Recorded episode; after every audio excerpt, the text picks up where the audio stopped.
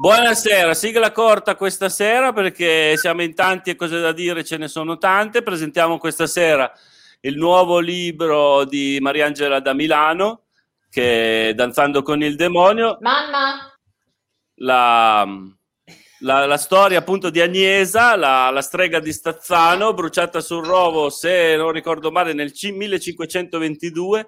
Poi ci dirà meglio Mariangela queste cose. Ha diviso il suo libro in un racconto iniziale, la storia d'amore, chiamiamola così, tra Luigi e Agnesa, tra un musico e una ballerina, e nella seconda parte ha fatto un approfondimento su dove ha reperito, come dire, i cenni storici in cui è ambientato questa vicenda. Avremo modo di approfondire. Prima avevamo un po' sgridato Patrizia perché era buia, ma non sarà mai al buio tanto quanto Giordana Tramarini. La Giordana Tramarini, che la scorsa settimana non solo mi ha soffiato il posto perché ha presentato la puntata con Sabrina, la puntata della festa della donna, della giornata delle donne insieme a Sabrina.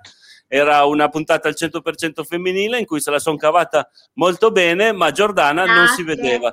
Quindi Patrizia, il nostro pubblico è già molto abituato, sei un po' più scura di noi, ma vedo che qualche luce l'hai accesa. No, quindi complimenti. Ma adesso si vede meglio. Ho cercato di illuminarmi, approfittando delle fasi preliminari della sigla. Va bene, allora, come fare? Diamo la voce a Sabrina per la presentazione dei nostri ospiti e per il primo giro di domande. Ok, va bene, ok. Allora, questa sera abbiamo come ospite ovviamente Mariangela Damilano, la nostra amica professoressa che ha appunto questa sera ci presenta il suo ultimo libro, Danzando col demonio, la storia di Agnesa strega di Stazzano. Poi abbiamo Patrizia Ferrando, l'altra nostra amica professoressa, anche lei scrittrice di libri, che è stata tante altre volte ospite insieme a Mariangela da noi. Poi abbiamo Edoardo Traverso, che è socio delle edizioni Epokè, la casa editrice appunto che ha prodotto il libro di Mariangela. Edoardo Traverso svolge l'attività di editor, è anche giornalista per Panorama di Novi e ha scritto anche un libro, L'invisibile pesantezza del virus, una raccolta di racconti nel periodo del lockdown.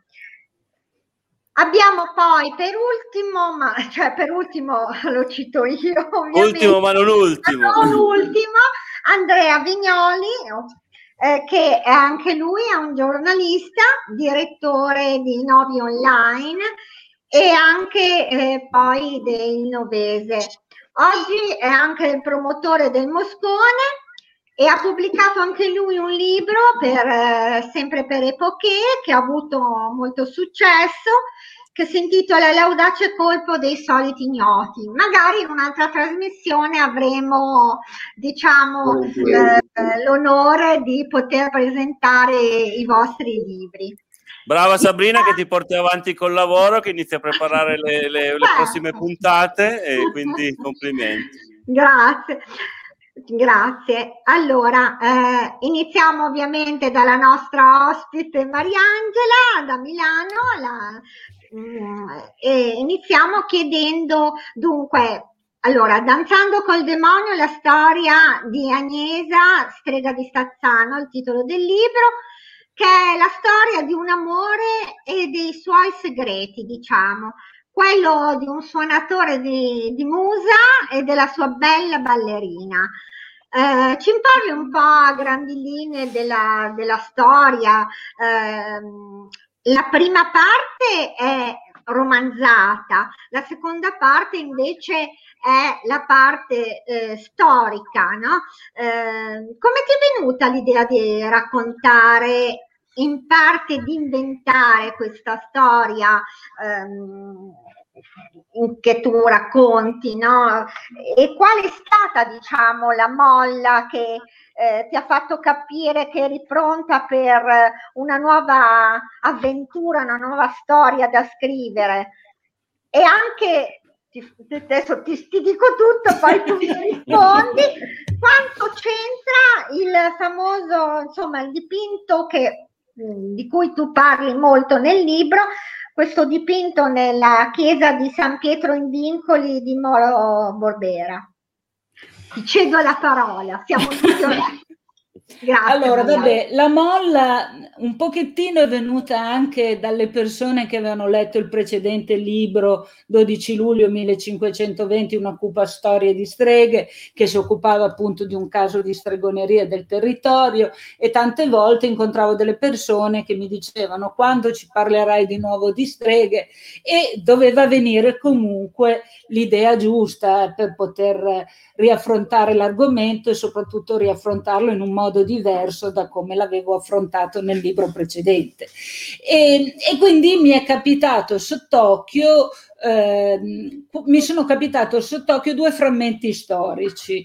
Uno, quello riferito al rogo del 1522 di 3 donne che erano state processate e arse a rogo in una località vicino a Stazzano. Infatti noi diciamo la strega di Stazzano perché il processo si è svolto lì e quindi immaginiamo che fosse di quelle parti, così come delle streghe, diciamo, di Carezzano, ma non erano di Carezzano, erano dei paesi vicini. Comunque questo caso documentato non in modo preciso come quello di Carezzano, dove avevamo la sentenza che conteneva tante notizie, tante precisazioni. Qui è un frammento storico, sappiamo i nomi delle 3 protagoniste, delle 3 donne al Sarrogo, sappiamo il nome di chi le ha processate, dal Mazzio Sacco, che era il castellano di Stazzano. Il castello di Stazzano, lo dico per chi non lo sa, è quell'edificio che si vede arrivando verso Serravalle e che è su quel colle che troneggia e che è stato poi seminario, che oggi è una casa di riposo. Fatto sta che questo frammento di questo rogo e di questo caso di stregoneria, che appartiene a una lunga serie di casi avvenuti nella nostra zona, soprattutto nel territorio del Vescovado, che era il feudo del vescovo di Tortona, già mi aveva attirato l'attenzione. Ma poi l'altro frammento storico è proprio quello che citavi, Sabrina, relativo a un affresco che è stato cancellato, che era nelle pareti della chiesa di San Pietro in Vincoli, che è la chiesa che c'è ancora a Molo Borbera. Se uno la guarda dalla parte esterna vede bene che è una chiesa molto antica, poi la parte davanti e l'interno sono stati ristrutturati, e soprattutto nel 1593 il vescovo Gambara, che era in visita pastorale, vede questo affresco dai contenuti molto profani e decide di farlo cancellare. Cosa c'era in questo affresco che colleghiamo con il caso di stregoneria di Stazzano-Serravalle? C'era una figura di donna appesa a testa in giù con una scritta sotto: e son Agnesa che zanzava in chiesa, per lo me zanzà all'inferno son portata. E praticamente nella mia testa queste 2 Agnese, quella del rogo di Stazzano e quella di Molo Borbera, si sono fuse in un unico personaggio, che è diventato poi il personaggio di quella che è la storia romanzata. La storia romanzata fa parte del mio modo di raccontare la storia. Mi piace romanzarla per renderla più facile, più appetibile anche per chi non è appassionato di storia. Però questa volta ho voluto allegare tutta quella parte di ricerca storica che è necessaria per scrivere anche poche pagine di narrativa a sfondo storico, e quindi ho voluto aggiungere tutta una serie di notizie, ma anche di ragionamenti, di osservazioni, eccetera, che sono state alla base del racconto, quello narrativo, questa storia d'amore, eccetera. Ora è chiaro che io le ho fatte coincidere queste due figure e le ho fatte diventare una, cioè questa strega ballerina, ma nella realtà non sappiamo se le due Agnese fossero due persone diverse. Quello che però sappiamo è che sicuramente in tutti e due i casi si tratta di donne collegate con la stregoneria, perché l'affresco di Molo Borbera è un affresco dove ci sono dei contenuti che rimandano proprio a una specie di monito nei confronti delle donne che praticavano la stregoneria. Prima di tutto perché l'Agnesa che è rappresentata nell'affresco è appesa testa in giù, quindi nella tortura della sospensione, che era una delle torture più frequenti nei casi di stregoneria, ma soprattutto per la presenza di un'altra figura di cui non sappiamo nulla, perché non è documentato un caso di stregoneria dove ricorre questo nome, di una figura di donna con la scritta dominica molto grande, che è circondata da tutti gli attrezzi della tortura e ha sul petto una grande forbice. E quindi che l'affresco di Molo Borbera fosse legato a dei casi di stregoneria, visti i contenuti dell'affresco, è abbastanza probabile. Che le due Agnese coincidessero, fossero la stessa persona, questo non lo possiamo sapere. Però per me è stato di stimolo a scrivere questa storia, dove la stregoneria è sempre il tema che viene portato avanti anche dal libro precedente, però, come dicevi giustamente tu, è una storia di un amore che è che fa coincidere due passioni, la passione per la musica, la passione per la danza, ma che anche mette bene in evidenza i limiti di un amore come poteva essere vissuto in quei tempi, in situazioni difficili come potevano essere quelle dei due protagonisti, di cui non dico più molto altro perché poi si deve leggere il libro. Non spoilerare la fine del libro, il finale del libro, assolutamente. Nel frattempo, notizia di servizio, scusate se interrompo, stanno arrivando finalmente i commenti e credo siano stati bloccati per un attimo, adesso Facebook ci ha graziato e ha sbloccato i commenti, quindi salutiamo Gianluca Chiesa, ricambiamo saluti. Buonasera a tutti da Gianluca guarda un po' Chiesa, qua, Alessandra Sabrina. Prato, buonasera a tutti, mia cugina che è una grandissima ammiratrice di Mariangela e di Patrizia. Alessandra di Alessandria. Alessandria di Alessandria. Per noi, per me. Insomma. Okay, certo. Prego Mariangela. Ecco, quindi stavo dicendo appunto che l'idea è nata da questi due frammenti storici e dall'idea di raccontare una storia che avesse lo sfondo della stregoneria, ma però che parlasse anche di un amore, parlasse anche di musica, di danza, cioè di forme di espressione che sono un modo per esprimere la nostra libertà, no? E che soprattutto allora con le popolazioni che erano così oppresse era particolarmente una cosa importante, ecco. Sì, questo è di sicuro un tema che poi adesso facciamo una breve carrellata introduttiva, poi questo è sicuramente uno dei temi che meriterebbe approfondimento, insomma, se riusciamo poi ad affrontarlo, perché questo fatto, anche questo dato che tu riporti nella seconda parte del libro, che è stato stimato che almeno il 2% della popolazione femminile sia stato decimato da questo, diciamo, di questa caccia alle streghe.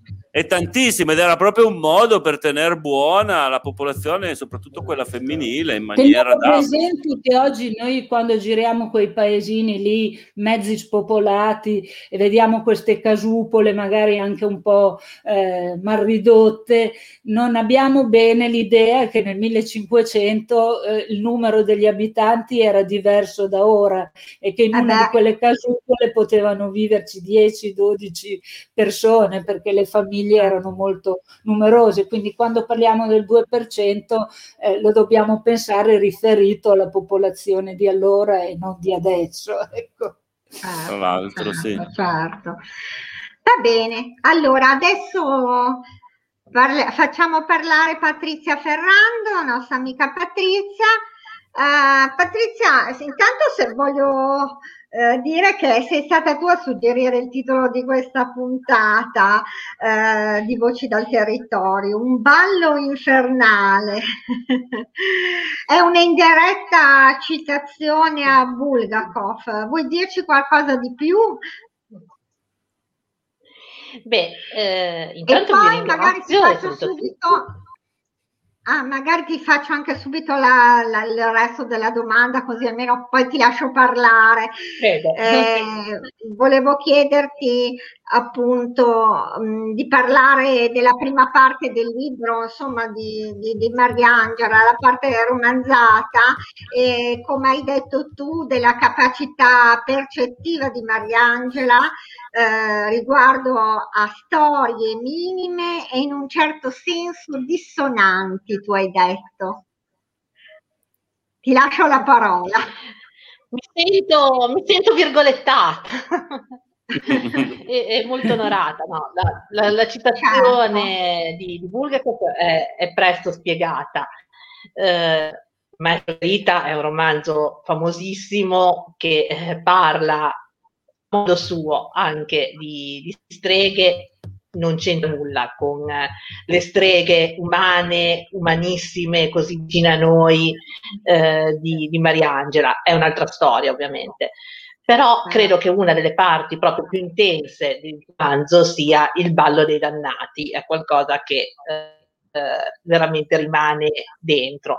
E questa immagine così forte del ballo, una storia che è lontanissima comunque da Stazzano, da Molo, da fatti storici narrati, mi è sembrata quantomeno suggerita.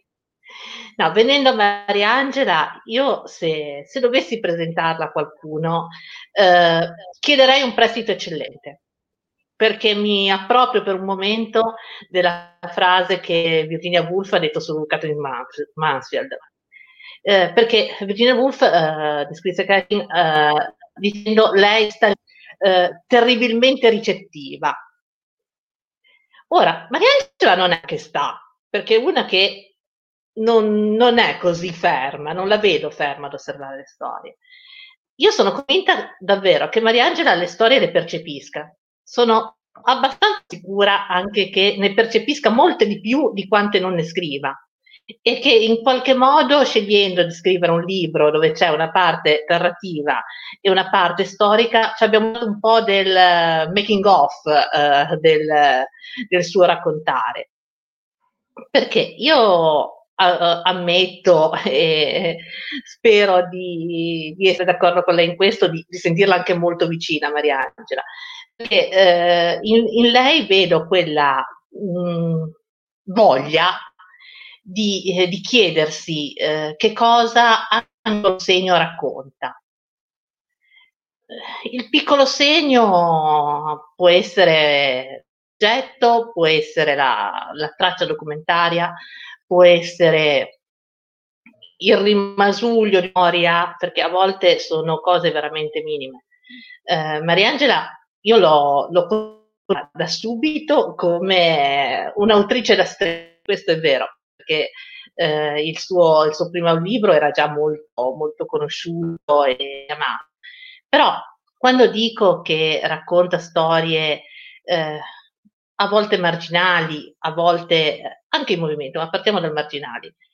Intanto le storie femminili per lungo tempo state, se non proprio marginali sempre, un po' silenziate, di voci femminili in secoli lontani ne udiamo poche, non perché non ci fossero, non venivano testimoniate, non venivano portate avanti, qualche volta venivano condannate, e qua arriviamo alle streghe.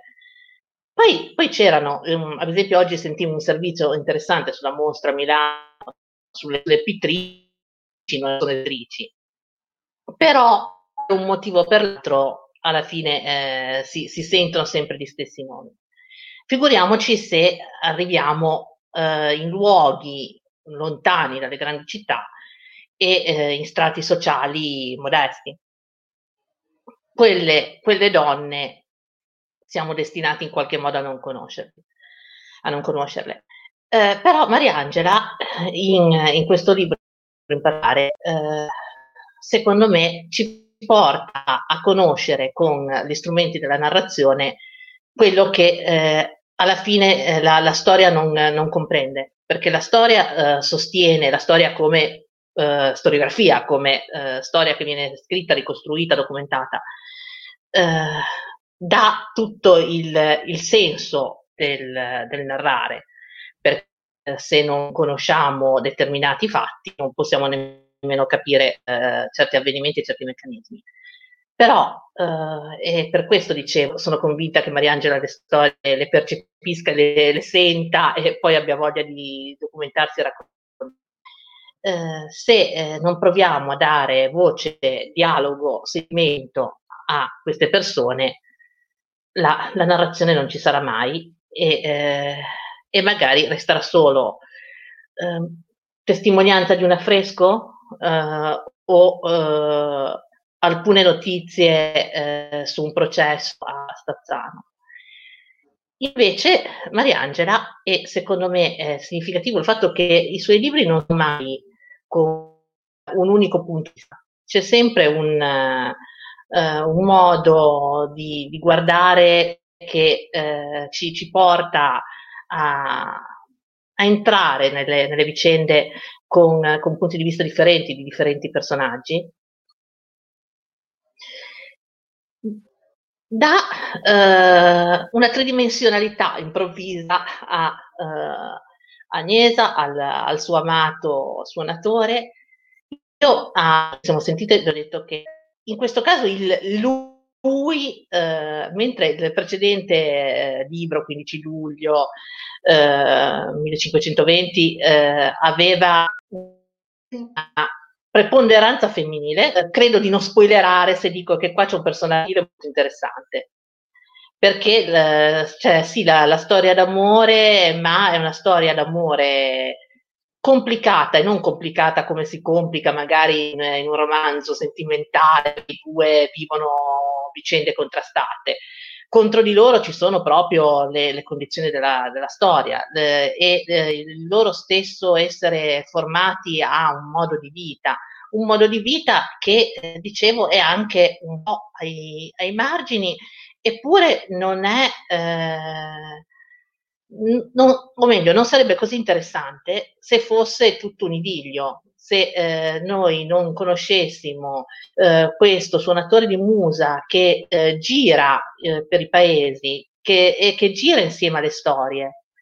E le storie prendono forma nelle osterie, prendono forma nelle feste, prendono la musica con il ballo, con i momenti dell'irregolare, dello scatenato, del divertimento, del semplice divertimento, come magari potremmo pensare, si sbaglia a ballare. No, è qualcosa di molto più forte, qualcosa che appare anche anomalo.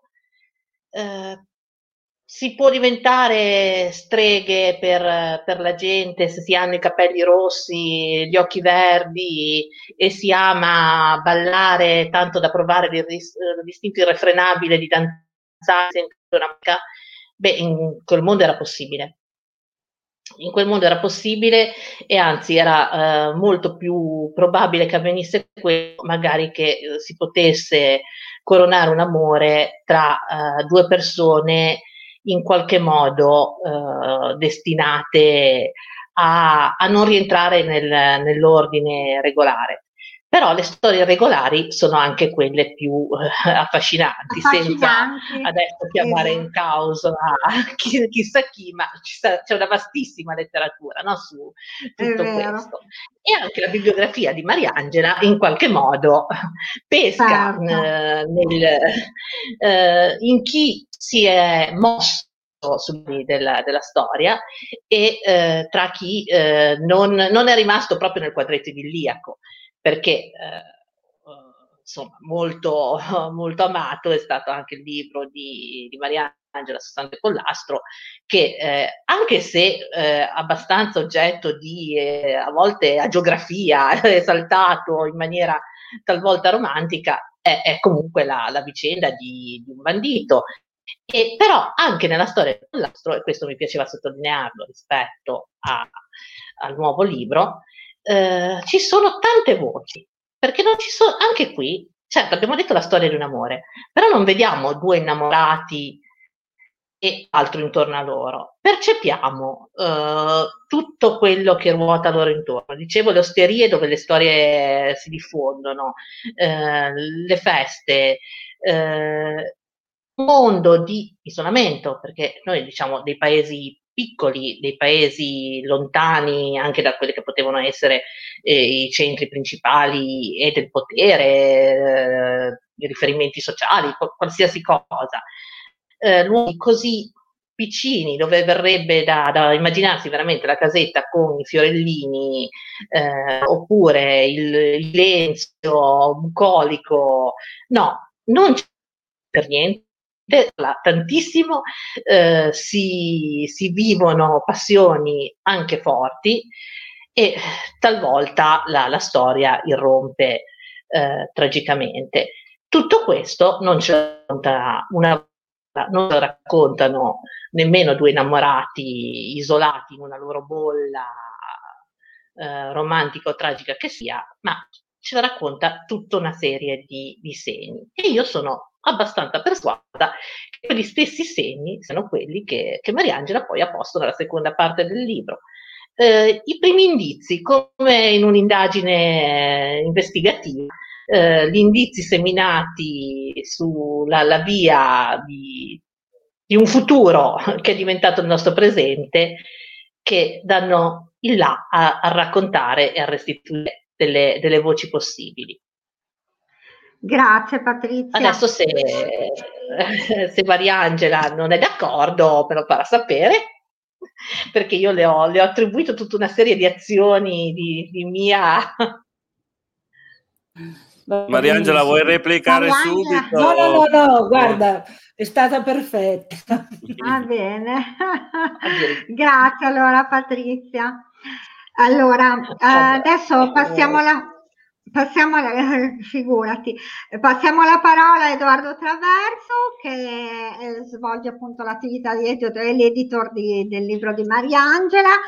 E ti chiedo di parlarci un po' delle edizioni Epokè, appunto, che ha pubblicato questo libro, e soprattutto come si inserisce questo nuovo libro di Mariangela nella raccolta delle edizioni Epokè, e come si inserisce tra gli altri libri di Mariangela, quali altri libri di Mariangela avete pubblicato e com'è lavorare soprattutto con Mariangela?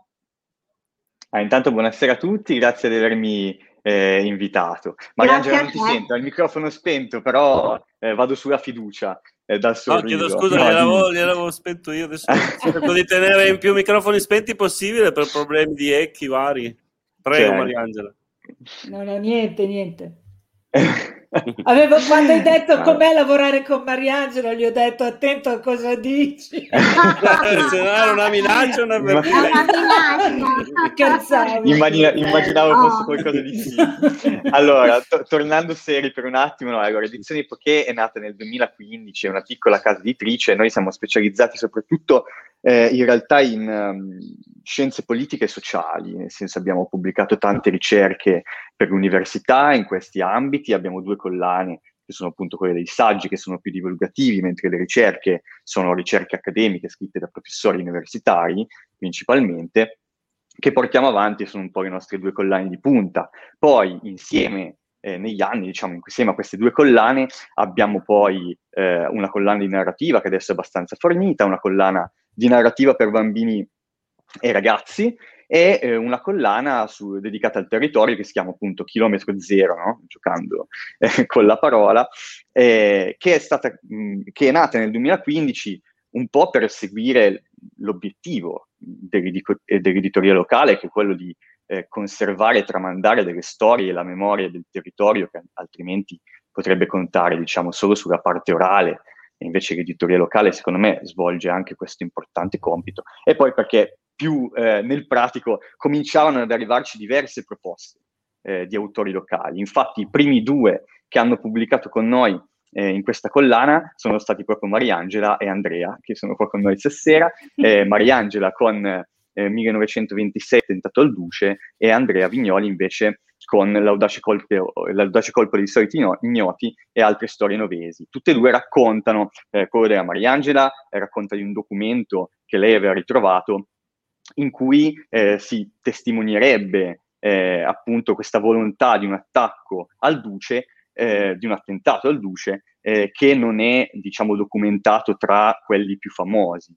Mentre il libro di Andrea raccoglieva degli aneddoti, delle storie locali sul nostro territorio. Ecco, quindi diciamo che loro non è che si inseriscono nella nostra collana, ma hanno contribuito a crearla, e quindi sono di famiglia da quando abbiamo creato la casa editrice. Quindi lavorare con Mariangela in realtà è appunto come lavorare in famiglia, perché io poi, tra l'altro, lei è stata una mia insegnante in diretta, nel senso che, non contenta delle ore di scuola normali, lei faceva anche il prescuola, e quindi si è sorbita anche me, che arrivavo prima col pullman da casa e ci fermavamo lì mezz'oretta a parlare. E quindi, cioè, ci conosciamo da tanto tempo, è stato un grande piacere ritrovarla anche in ambito lavorativo. E poi, vabbè, io mi occupo di coordinare la produzione, e quindi posso anche scegliermi addirittura i libri da editare, e Mariangela e Andrea sono due tra quelli che mi scelgo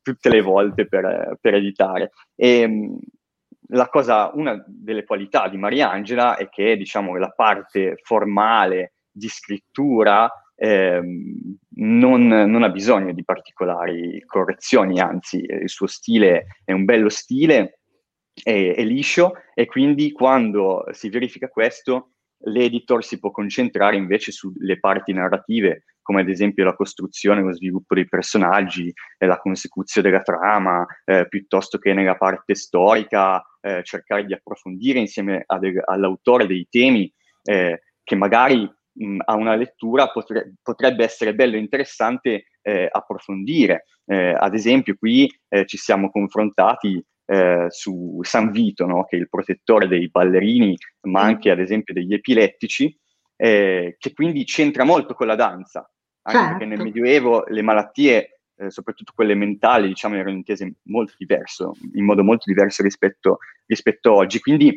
ci siamo confrontati, ha approfondito questo tema. È bello fare editing a, diciamo, chi sa veramente scrivere bene su un punto di vista proprio formale, perché allora ci si può concentrare di più sui contenuti e sulle raffinatezze che un editor e nell'editing andrebbero seguiti. Grazie. Beh, direi che non hai nulla da temere da Mariangela, perché credo che anche domani mattina al caffè. Sì, davvero. Pagato. Benissimo. Bene, adesso invece lasciamo la parola ad Andrea Vignoli, giornalista, scrittore, direttore del Novese, promotore del Moscone, insomma, l'abbiamo già detto prima. Ti volevo chiedere come ti è sembrata la parte saggistica, storica del libro? Quali stimoli culturali contiene questa parte del libro? Essere muto. Ecco, no, ti ho sbloccato, chiedo scusa, io che faccio gli spetti. Grazie a tutti, grazie per avermi invitato, grazie a chi sta seguendo. Io innanzitutto, prima abbiamo detto non facciamo spoiler, io invece adesso vi faccio uno spoiler. Vi dico come finisce il libro. Le streghe le bruciano. Ma dai, non me lo sarei mai aspettato. Lo sapevamo già tutti. Quello che non avremmo pensato. Secondo me c'erano già arrivati, ecco, secondo me non abbiamo svelato nulla. E quello che la parte storica, io ho trovato nel libro di Mariangela la parte, diciamo, romanzata, molto bella e molto intelligente, anche perché è un modo per farci entrare in quel mondo, in quell'epoca. Ma la parte successiva è la parte che ho gradito di più e ho trovato personalmente più interessante, da appassionato di storia e appassionato di storia locale. Ma la domanda che mi viene da provare a rispondere è non tanto su come finisce, ma come si può essere arrivati ad una situazione di quel genere.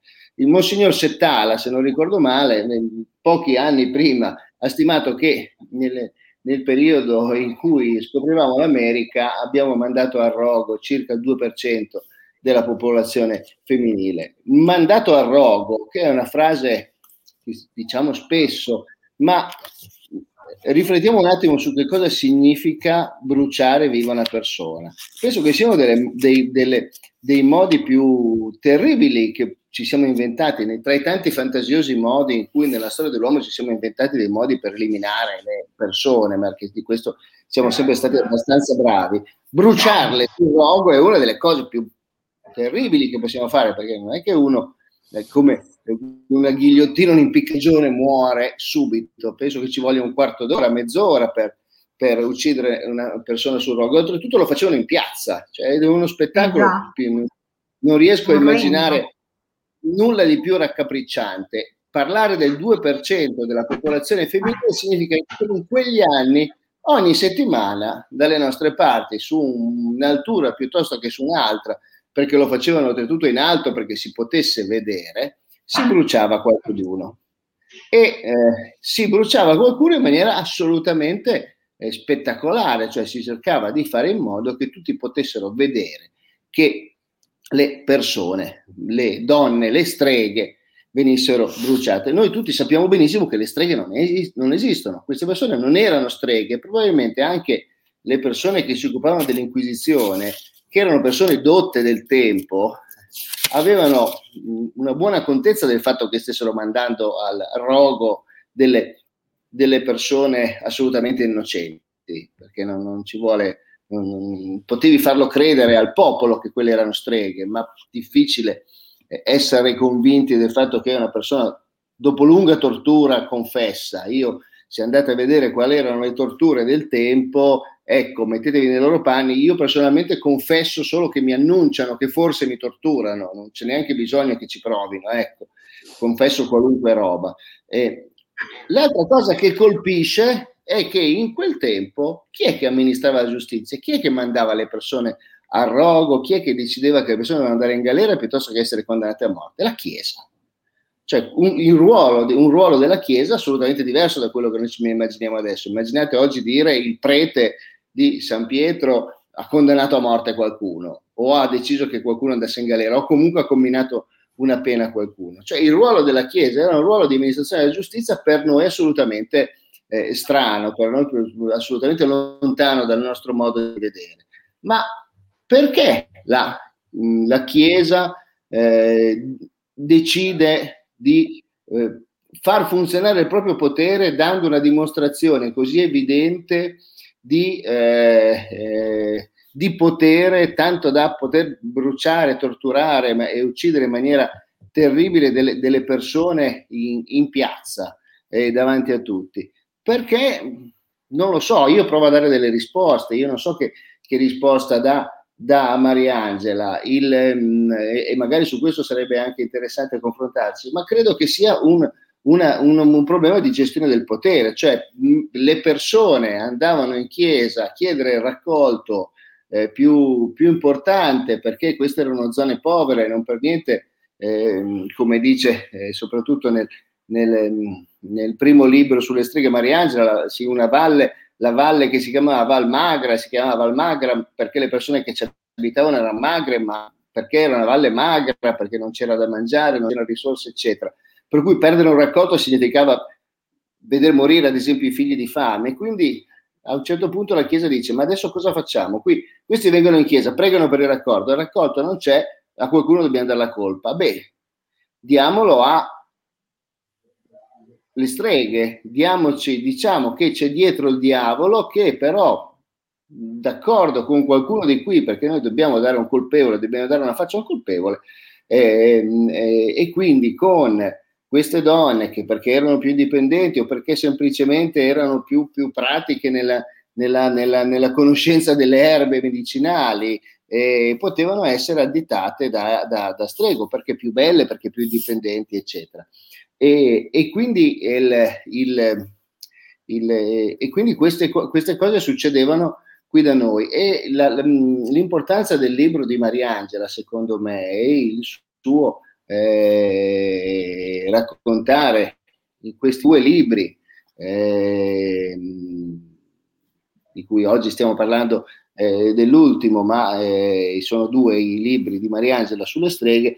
In questi due libri va a raccontare una parte della storia che credo che è clamorosa e nonostante questo dimenticata, cioè non se ne è parlato abbastanza. Quanti testi, quanti libri, quanti articoli sono stati fatti sulla storia locale, sulla storia della nostra diocesi, sulla storia delle nostre zone, ma si è parlato pochissimo di un fenomeno incredibile come quello del mandare a rogo quasi una grande fetta, una fetta estremamente significativa della popolazione femminile, cioè, e questo star dalla parte degli ultimi è un fatto importante nella storia, è un fatto anche nuovo tutto sommato, perché nel racconto storico è solo nel Novecento che si comincia a raccontare la storia non dei re, non dei cavalieri, non delle dame, non dei grandi condottieri, ma anche la storia delle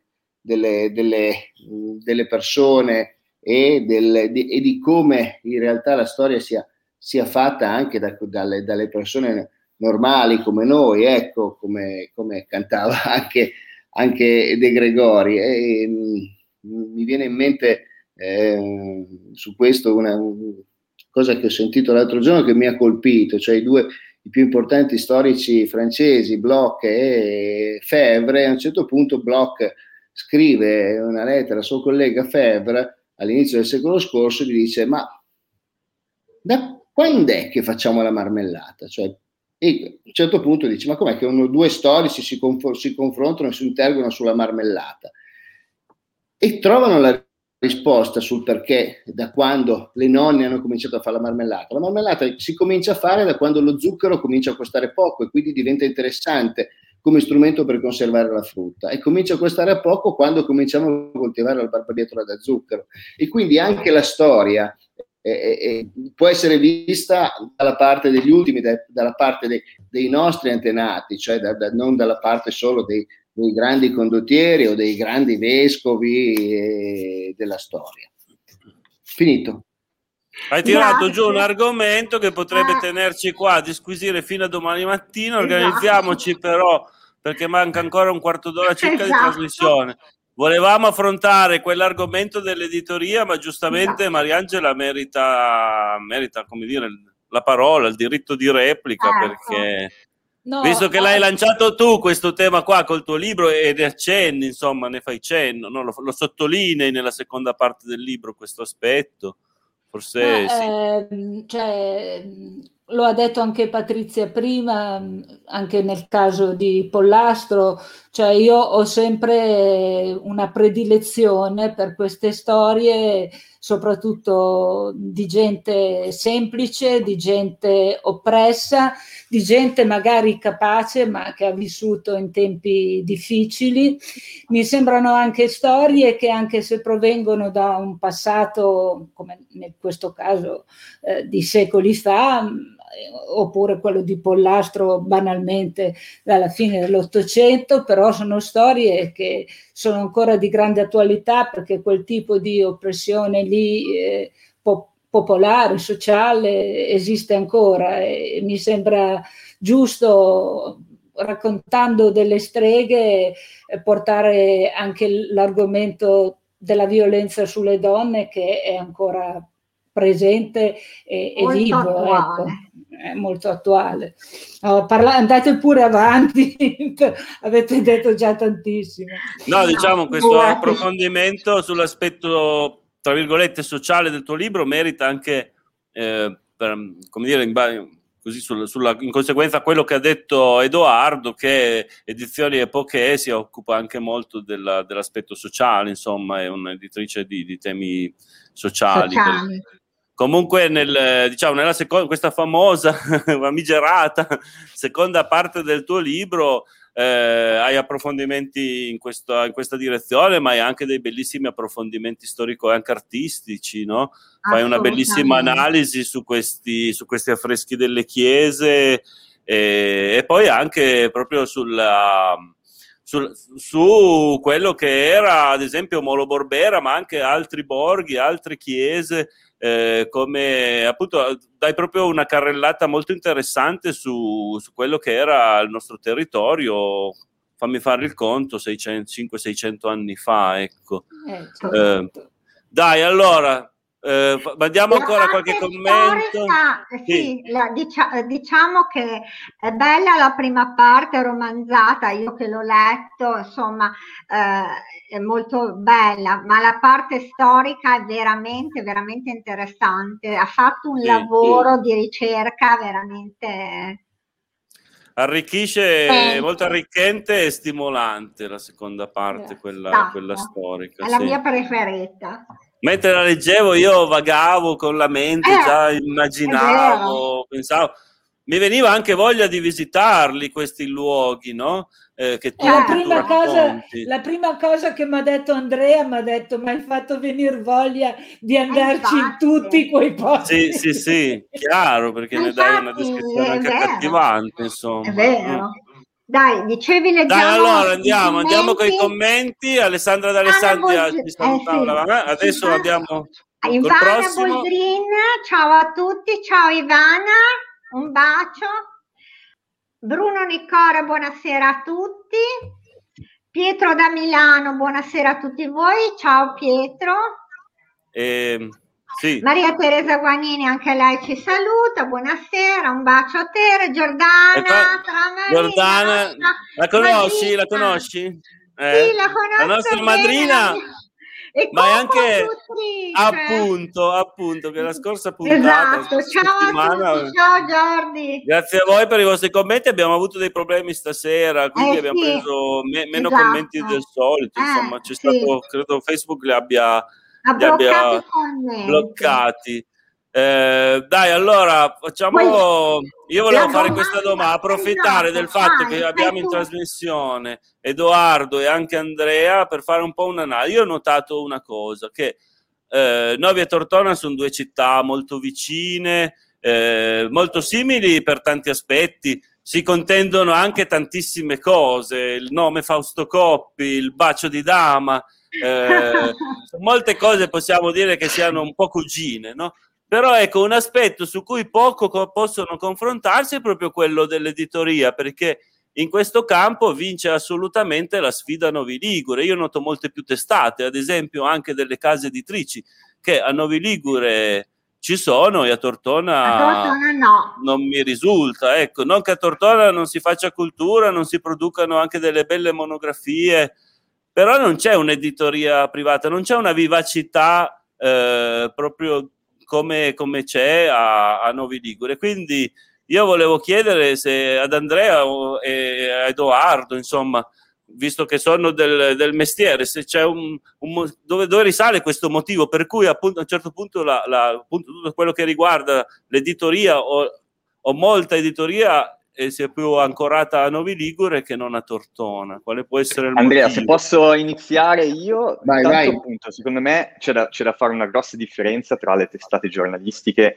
e le case editrici, nel senso che a livello di testate giornalistiche io invece penso che anche il territorio del tortonese sia ben fornito. Parlando invece di case editrici, il discorso è contrario, nel senso che Novi, che ha un dato che è fuori scala, ma penso a livello nazionale, cioè una città con 30.000 abitanti e 5 case editrici attive, è completamente fuori scala. Mentre a Tortona c'è Vicolo del Pavone come casa editrice, che è collegata alla tipografia Arteco di Castelnuovo, pubblica, e comunque in provincia tra Acqui, Casale, che vabbè ha avuto la storica PM, ma ora realtà editoriali ce ne sono, e Alessandria con Edizioni dell'Orso, mi viene ad esempio di Massobrio, ma anche tante altre realtà più piccoline, quindi diciamo che la provincia secondo me è posizionata in una media nazionale che comunque dobbiamo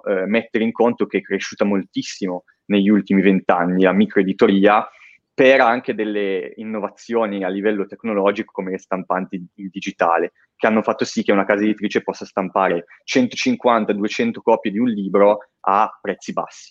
Prima, quando invece c'era solamente il metodo offset, non si poteva pubblicare così tanto. Poi vabbè, il digitale, tutti i metodi per impaginare e per produrre il libro anche a livello grafico che sono arrivati dal computer, quindi c'è un aumento della microeditoria proprio a livello nazionale, no? Come i microbirrifici, per dire, queste micro realtà che comunque sono attive. Novi ne abbiamo comunque 4 attive, come noi, Punto a Capo, che anche se di Pasturana la includo a Novi, Edizione Joker e Valle Scrivia, e poi c'è la neonata Edizioni Hortus Libri, che è collegata invece, si occupa di pubblicazioni di sceneggiature teatrali. È legata a Hortus Conclusus, immagino, esattamente, la rassegna teatrale novese, ok. Esatto, e pubblica gli spettacoli che in qualche modo sono anche poi stati portati a Hortus. Prego Andrea. No, hai già detto tantissimo tu, cioè comunque mi viene da rilevare che pur essendo due città molto vicine, Novi e Tortona sono profondamente differenti. Per quanto riguarda tantissime caratteristiche delle città, secondo me se è vero invece che c'è una specificità sia di tipo giornalistico che di tipo editoriale, soprattutto di quantità di persone che scrivono a favore di Novi, mentre ad esempio credo che nel settore della musica e dello spettacolo Tortona sia sempre stata un po' più fertile di Novi. Mi viene in mente una battuta che faceva una giornalista di Tortona che non cito perché diceva una cosa non particolarmente bella su Tortona. Diceva: io mi vedi sempre alle conferenze stampa a Novi quando parlano di cultura, perché se voglio riempire le pagine del giornale della cultura con qualche cosa devo venire a sentire che cosa fate a Novi, perché a Tortona facciamo un po' meno, un po' poco. Ecco, questo parliamo di un racconto, di un incontro, di uno dialogo di 3 anni fa. Ecco, poi ovviamente anche a Novi e col lockdown e non solo le cose sono cambiate. Una cosa che mi viene da dire comunque a sostegno storico dell'editoria, della tradizione editoriale della nostra città è che circa una decina d'anni prima della scoperta dell'America a Novi apre la sua tipografia Niccolò Girardengo, via Girardengo, la via principale di Novi, che non è... Qualcuno ogni tanto pensa che sia dedicata a Costante Girardengo, assolutamente no, perché si chiamava Contrada Girardenga già nel 700, è dedicata a Niccolò Girardengo, tipografo in Novi Ligure nel 1489. 82, se non ricordo male. Quindi parliamo di una delle prime tipografie a livello europeo, cioè non è che la stampa fosse stata inventata grande tempo prima. E mi viene anche da citare il libro di scusate, in questo momento mi sfugge il nome, ma di l'Emeroteca Novese, cioè la raccolta di tutti i giornali che sono stati editi a Novi dall'inizio della libertà stampa, cioè da quando lo Statuto Albertino permette alle persone, ai privati di fare i giornali, fino all'inizio della Seconda Guerra Mondiale. Il libro è un libro spesso così che racchiude centinaia, un volume così. È Silvano, il medico di Mario Silvano, grazie. Esatto. Grazie. E c'è un giornale a Novi. Ma com'è che a Novi abbiamo fatto così tanti giornali? Perché probabilmente è una città che ha sempre amato scrivere e leggere. Secondo me un po' meno recentemente, detto da uno che si occupa di editoria, di giornali, quindi anche di quanto i giornali vendono, quanto i giornali sono letti, perché non dimentichiamoci che i giornali si fanno non perché ci piace vedere scritto il nostro nome su un foglio o adesso su internet, ma perché hanno senso se ci sono dei lettori, se ci sono delle persone che li usano, che li ritengono utili. Ed è sempre più difficile soprattutto portare le persone a andare in edicola e comprare un giornale. Anche questo sarebbe un bel tema su cui dedicare tante parole sul perché le persone hanno smesso di comprare il giornale, perché sostanzialmente pensate a cosa era la domenica mattina di 30 anni fa, vedere tutte le persone col giornale sotto braccio. Oggi vi sfido a trovare qualcuno la domenica mattina col giornale sotto braccio. Qualcosa è cambiato di profondo. Comunque c'è sempre stata, secondo me, una specificità novese, come c'è sempre stata una specificità tortonese.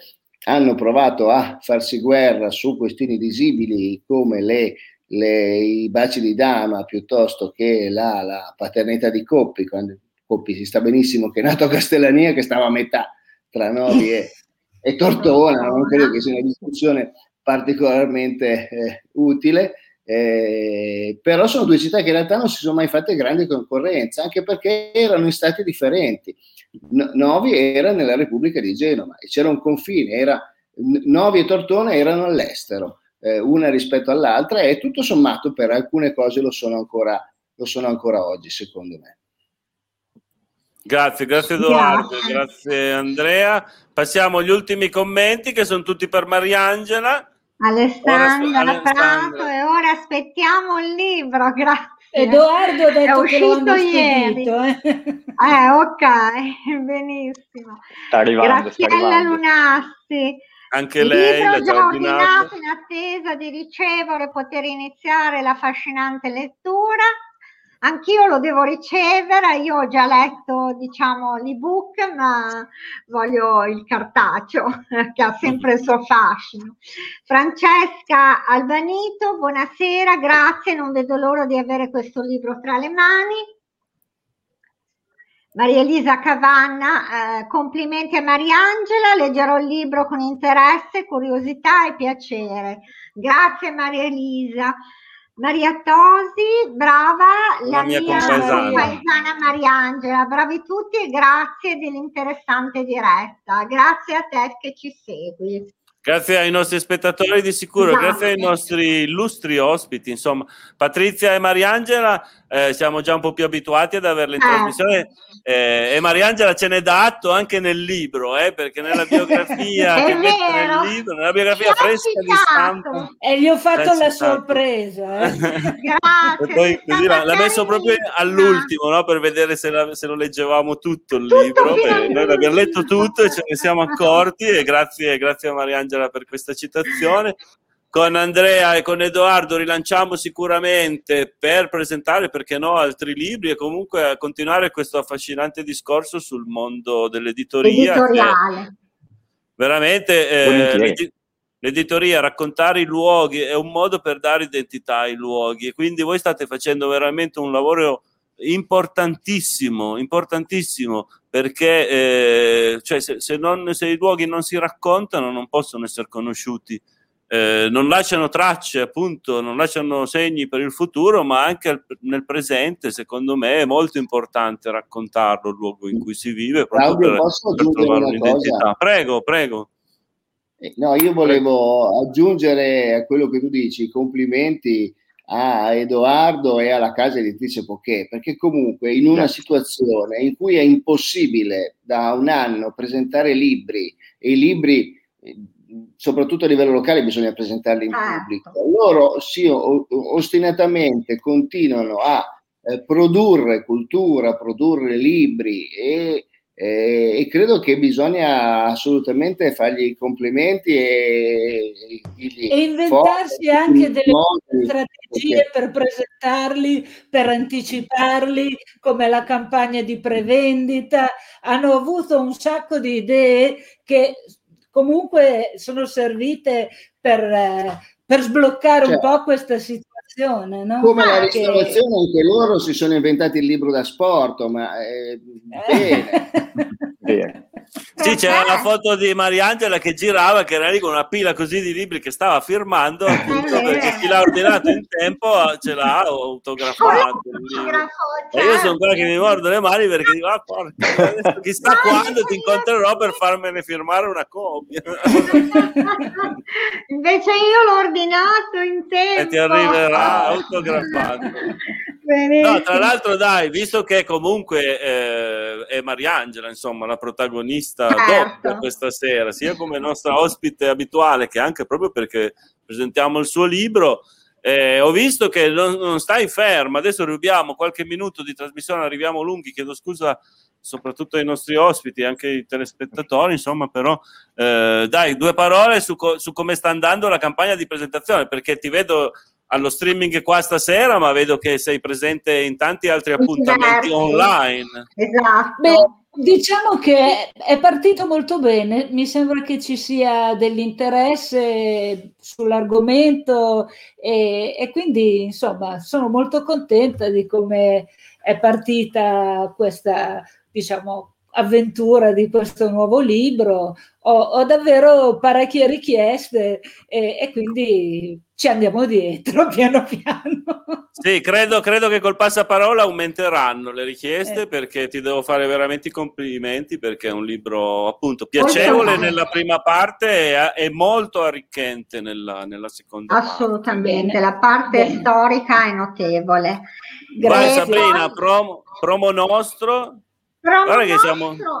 Noi abbiamo due appuntamenti a breve più uno, in settimana santa addirittura forse ne avremo due, aspettiamo di presentarvi quelli in settimana santa, ma parliamo dei prossimi due. Domenica sera. Il 21 e 21 marzo inizieremo la primavera con di nuovo un appuntamento con i ragazzi di Ausum Italia, chiamiamoli così, capitanati da Livio Chito, e quindi loro sono quei ragazzi che sono già stati ospiti nella 36esima nostra puntata. Sono ragazzi di tutte le nazionalità del mondo, si può dire. In Ausum Italia lavorano ragazzi di 13 nazionalità diverse. Avremo un'altra rappresentanza anche questa volta, non tutti perché non ci starebbero, non avremmo spazio per mettere tutti, una rappresentanza. Affronteremo il tema religioso delle varie che l'altra volta non avevamo avuto modo di approfondire, e quindi lo approfondiremo domenica sera, metteremo le religioni a confronto. Martedì invece, dillo tu, aspetta, ti do il primo piano.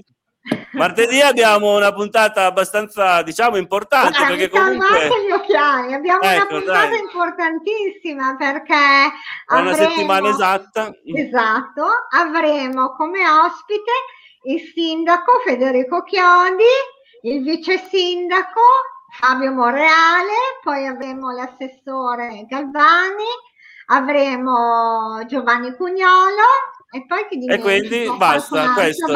Esatto. Diciamo la giunta, non tutta, anche in questo caso la giunta del Comune di Tortona. Parleremo di progetti, di infrastrutture, parleremo della pista pedociclabile Tortona-Viguzzolo, che è stata finalmente cantierata, e del palazzetto dello sport che diventerà cittadella dello sport. Esatto. Partiamo da lì per vedere quali infrastrutture e comunque come si sta muovendo la nostra città per diventare appunto, come dire, accogliente e attrattiva da un punto di vista turistico. Esatto. Una puntata sicuramente interessante e importante, martedì ma anche domenica. Partecipate numerosi, stasera siete stati in molti, abbiamo avuto problemi con i commenti, abbiamo preso meno commenti del solito, probabilmente ce li ha bloccati Facebook, pazienza. Dobbiamo lamentarci con Mark Zuckerberg, gli dovevamo scrivere una lettera, vediamo come ci deve essere stato qualche maleficio di qualche strega. Sarà qualche strega. Adesso dobbiamo incolpare qualcuna e così trovare chi è questa strega che... Esatto.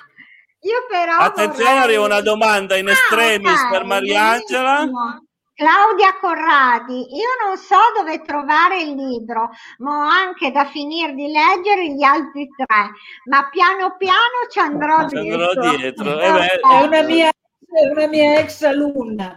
La trovo tutte le librerie di Novi. Sì, e penso anche qua da Tortona, dalle solite, in tutte le librerie. Anna Marsè qua a Tortona, penso che lo potrai ordinare. Ciao Claudia. Noi dobbiamo proprio salutare. Vuoi dire ancora qualcosa, Sabrina? Sì, volevo finire dicendo che Mariangela ha scritto, adesso faccio questo piccolo spoiler, ha scritto, dedicato anche questo libro, e questa cosa a me è piaciuta moltissimo, a Ezio Bosso, a cui ha rubato una frase che secondo me è molto molto significativa anche per il periodo che stiamo vivendo. Il silenzio è musica. Sì, secondo me una frase ad hoc. Di questa frase, del suo significato, delle sue possibili interpretazioni, ne riparleremo sicuramente con Mariangela e con Patrizia, che sono ormai i nostri assidue ospiti, e troveremo un modo, una puntata da fare ancora, e un'altra puntata la faremo sicuramente ancora anche con Andrea ed Edoardo, che ringraziamo per essere stati presenti questa sera i loro libri e di aver arricchito la nostra trasmissione. Grazie ragazzi, arrivederci. Chiudiamo perché è tardissimo. Ciao Mariangela, ciao grazie.